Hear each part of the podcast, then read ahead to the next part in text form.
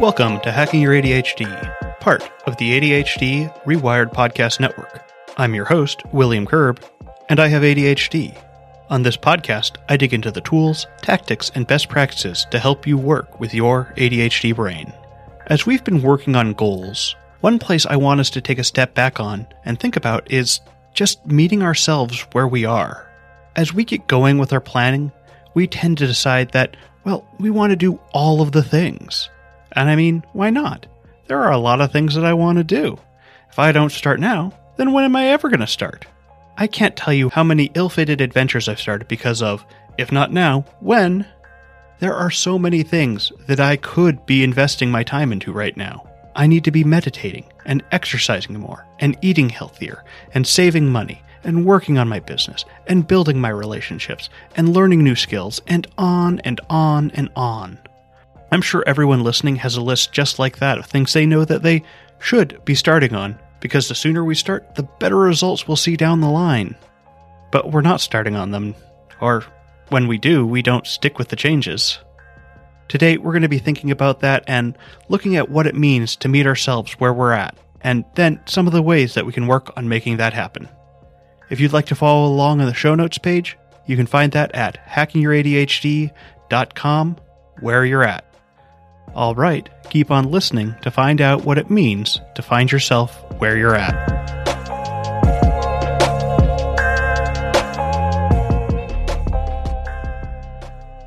Let's start this off with a little bit of permission. We don't have to do everything, even those things that would be really good if we did them. I know, we should. We really, really should, right? But, and this is a big but, it's going to be okay if we don't. Of course, there are going to be some things that we can't just not do. We've still got to file our taxes and pay our bills. Those things have clear consequences for not doing them. But that's not what we really need to focus on today. Today, we're focusing on those things that we know would be good for us to do, the things we feel guilty about not doing them. I'm sure during the list in the intro, most of you were nodding along going, yeah, I should be doing those things too. But one thing that we all have to accept is that we only have so much time in a day. But not only that, we only have so much energy we can pour into our day as well. And as Eric Tivers often says, we don't need to be shoulding all over ourselves. There are a lot of things that we should be doing that we can put on pause for a bit. It's okay that I haven't folded my laundry in the last six months. Sure, it takes a bit longer to find matching socks, and some of my stuff's a little bit more wrinkled, but that's where I'm at right now, and that's okay. And here's a little tip for those of you living perpetually out of your laundry baskets. Just get another laundry bin so you can have a place for the dirty stuff to go while the clean stuff is living in that basket. I also don't want to diminish some of the other things that I know many of us aren't doing. I know folding my laundry is fairly low on the list of things that are actually important, but it's still something that a lot of us cling to as a sign of whether or not we have things together. It took me a long time to accept that I only had so much time every day. But the one I'm still working on is accepting that I only have so much energy. And this fact is incredibly important to keep in mind. Often we'll get to the end of the day and feel like, well, I could have done so much more if I just hadn't procrastinated so much on doing X, Y, and Z. But that totally ignores the reason that we were procrastinating, which is usually that we're all just incredibly exhausted. I think this is also a great place to bring in Brendan Mahan's Wall of Awful model.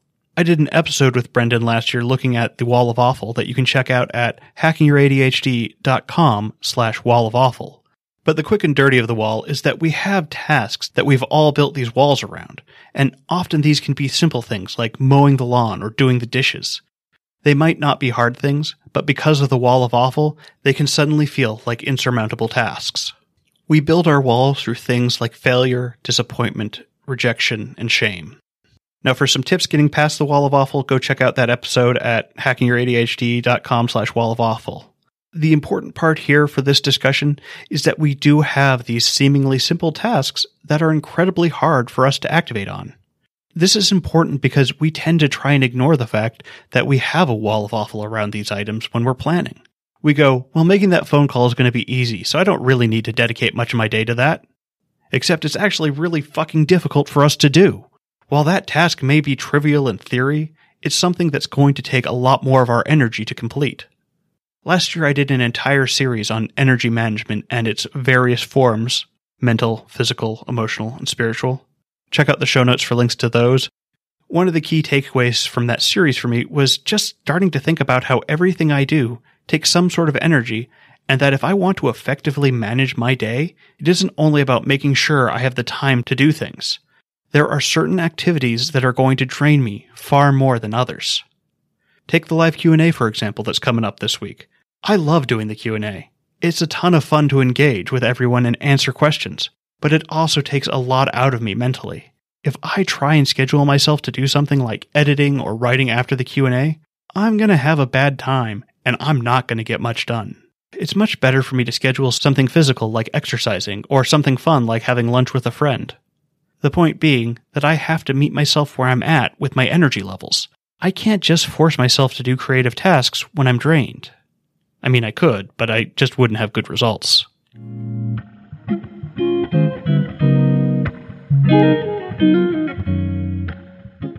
This is important to keep in mind when we're trying to set our goals as well. Often, when we're looking at our goals, and especially those process goals I was talking about, where you're setting those things you're going to be doing to reach your goals, we tend to set our goals where we want to be rather than where we're actually at. Which, of course, why set a goal at the same place we are? What I really mean is that when we're setting these goals, we're not thinking about where we're at. We're only thinking about where we want to be. And then we find ourselves burning out on our goals because they are too far beyond our current abilities. One of the ways that this pops up is that we try and do what worked before without thinking about how our situation has changed. A lot of us are going through this with coming out of COVID lockdowns. We had all these pieces of our life that existed before 2020, and now we just want everything to fit right back together. We know what to do. We've seen what the finished picture looks like, so it seems like we should be able to figure it out. But as we jam one piece in, another two fall out, and we don't blame our circumstances having changed. We blame ourselves because we don't know why we just can't do it. Back in college, I got into going to this gym, Pure Fitness. When I first walked in to get some information, I was encouraged to try out a free session with a personal trainer. I was new to gyms at the time and did not realize this was just the hook to get you signed up for a bigger package. And that's what I ended up doing. It's definitely hard to resist that sales pitch with that ADHD impulsivity and also being a people pleaser. Anyway, while I hadn't planned on all of this, it actually worked out fairly well for me. I was doing summer school, so my class load was fairly light comparatively, and my then girlfriend, now wife, was working, so I had a ton of time on my hands. I was at the gym a lot, and it showed. I ended up being in some of the best shape of my life working out regularly and really following a meal plan. But all of that didn't last. I got back to regular school and having a social life. Oh, and the gym got sold to LA Fitness and a bunch of stuff changed, and I moved, and yeah. The point here is I felt like I had everything figured out for that active lifestyle. But whenever I've tried to repeat what I did, it has been far less successful. I mean, I had those puzzle pieces figured out. It shouldn't be that difficult. I've already done it, so I should be able to just do it again. But I have kids now and a job I'm 36 instead of being in my early 20s. I'm living a completely different life, and I have a completely different relationship with exercise. This is a key piece of meeting yourself where you're at. You have to understand that despite having fit the puzzle pieces together before, now you have new pieces. They may look like the old pieces, but they aren't going to fit together in the same way, and they especially aren't going to work if you try to force them. Additionally, one thing that has become clear with my ADHD is that I'm not always going to have the same level of ease at doing things over again. My ability to complete a task is variable. Some days I'm able to get after it, and some days I find myself stalled out from the get go. Often, this is going to have something to do with my energy levels day to day, but other times it's harder for me to pin down why I can't just do the thing. What this means practically is that we can't plan on things always going their easiest. We have to plan on those days when things are going to be hard. Sure, it means our written schedule won't look nearly as busy, but it will be much better at reflecting reality.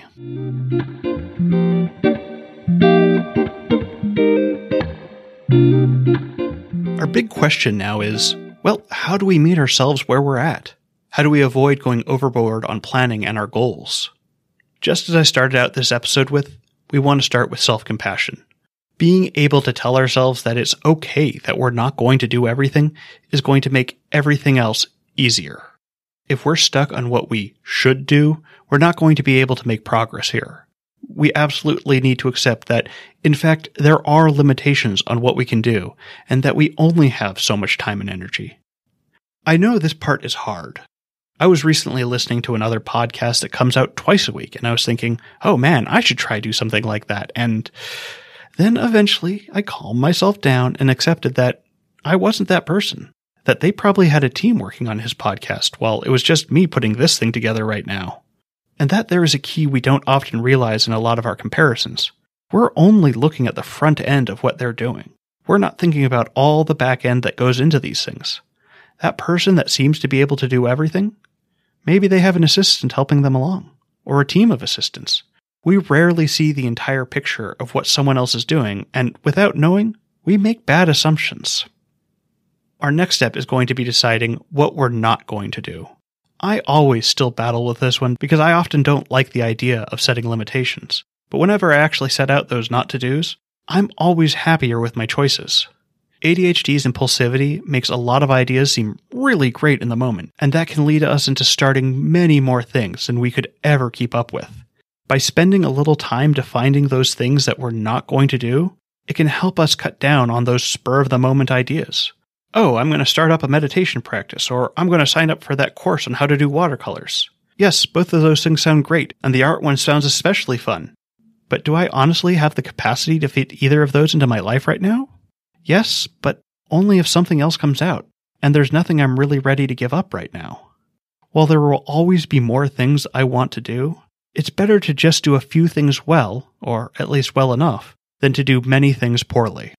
Once we know what we're doing, we can then work on figuring out what we're really capable of. And again, not what we wish we were capable of, but really, what could we get away with on a bad day? Because remember, we want to plan for when things are bad, not when things are easy. When things are easy, we won't really need the plan. But when things are hard, that plan is absolutely a necessity. And this is a great way to start with our process goals. Let's say I did decide that I wanted to get into meditation. Well, I've seen plenty of things about doing 15 to 30 minutes, but I don't think I'm there yet. While perhaps that would be more ideal, maybe I'm getting in five minutes a day, or hell, even one minute. If I want to build up this practice, it doesn't really matter where I start. What matters more is if I create a practice that I can maintain. I know that I'm not going to maintain 15 minutes a day. And this comes back to self compassion, because maybe you did start out with a goal of 15 minutes a day, but found that just wasn't sustainable for you. That's okay. It's okay to admit that it's hard. If it wasn't hard, then meditation wouldn't have become a multi billion dollar industry with thousands of apps out there. Yeah, I know we're just sitting there but even those people who don't have ADHD have trouble with it. So let's give ourselves a little slack. Or let's take my laundry example. If I decided that I really wanted to get on top of it, well, then my smallest step might be putting away one piece of clothes every time I got dressed in the morning. I wonder, would one sock count or would it have to be a pair? Eh, regardless, that's a small, doable step. And maybe I could do more. Maybe I could put away two or three pieces every morning. Maybe I could put away two or three pieces every morning, or five. But the point is just to start small in the beginning. We don't want to overwhelm ourselves by doing too much. And yeah, laundry is a small thing, but it still takes capacity to get done. Finally, one of the most important things we can do is celebrate our small wins, because there are stepping stones. We're not going to be able to get to those big wins without a string of small wins along the way. So celebrate those wins. We don't need to diminish those wins with things like, oh, it was nothing. Like hell, it was nothing because I went to the grocery store. I get to have a healthy dinner tonight. And that's awesome. That's absolutely a win.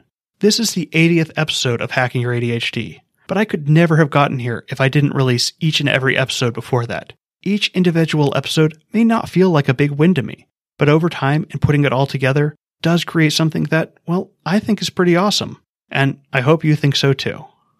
As always, Thanks for listening.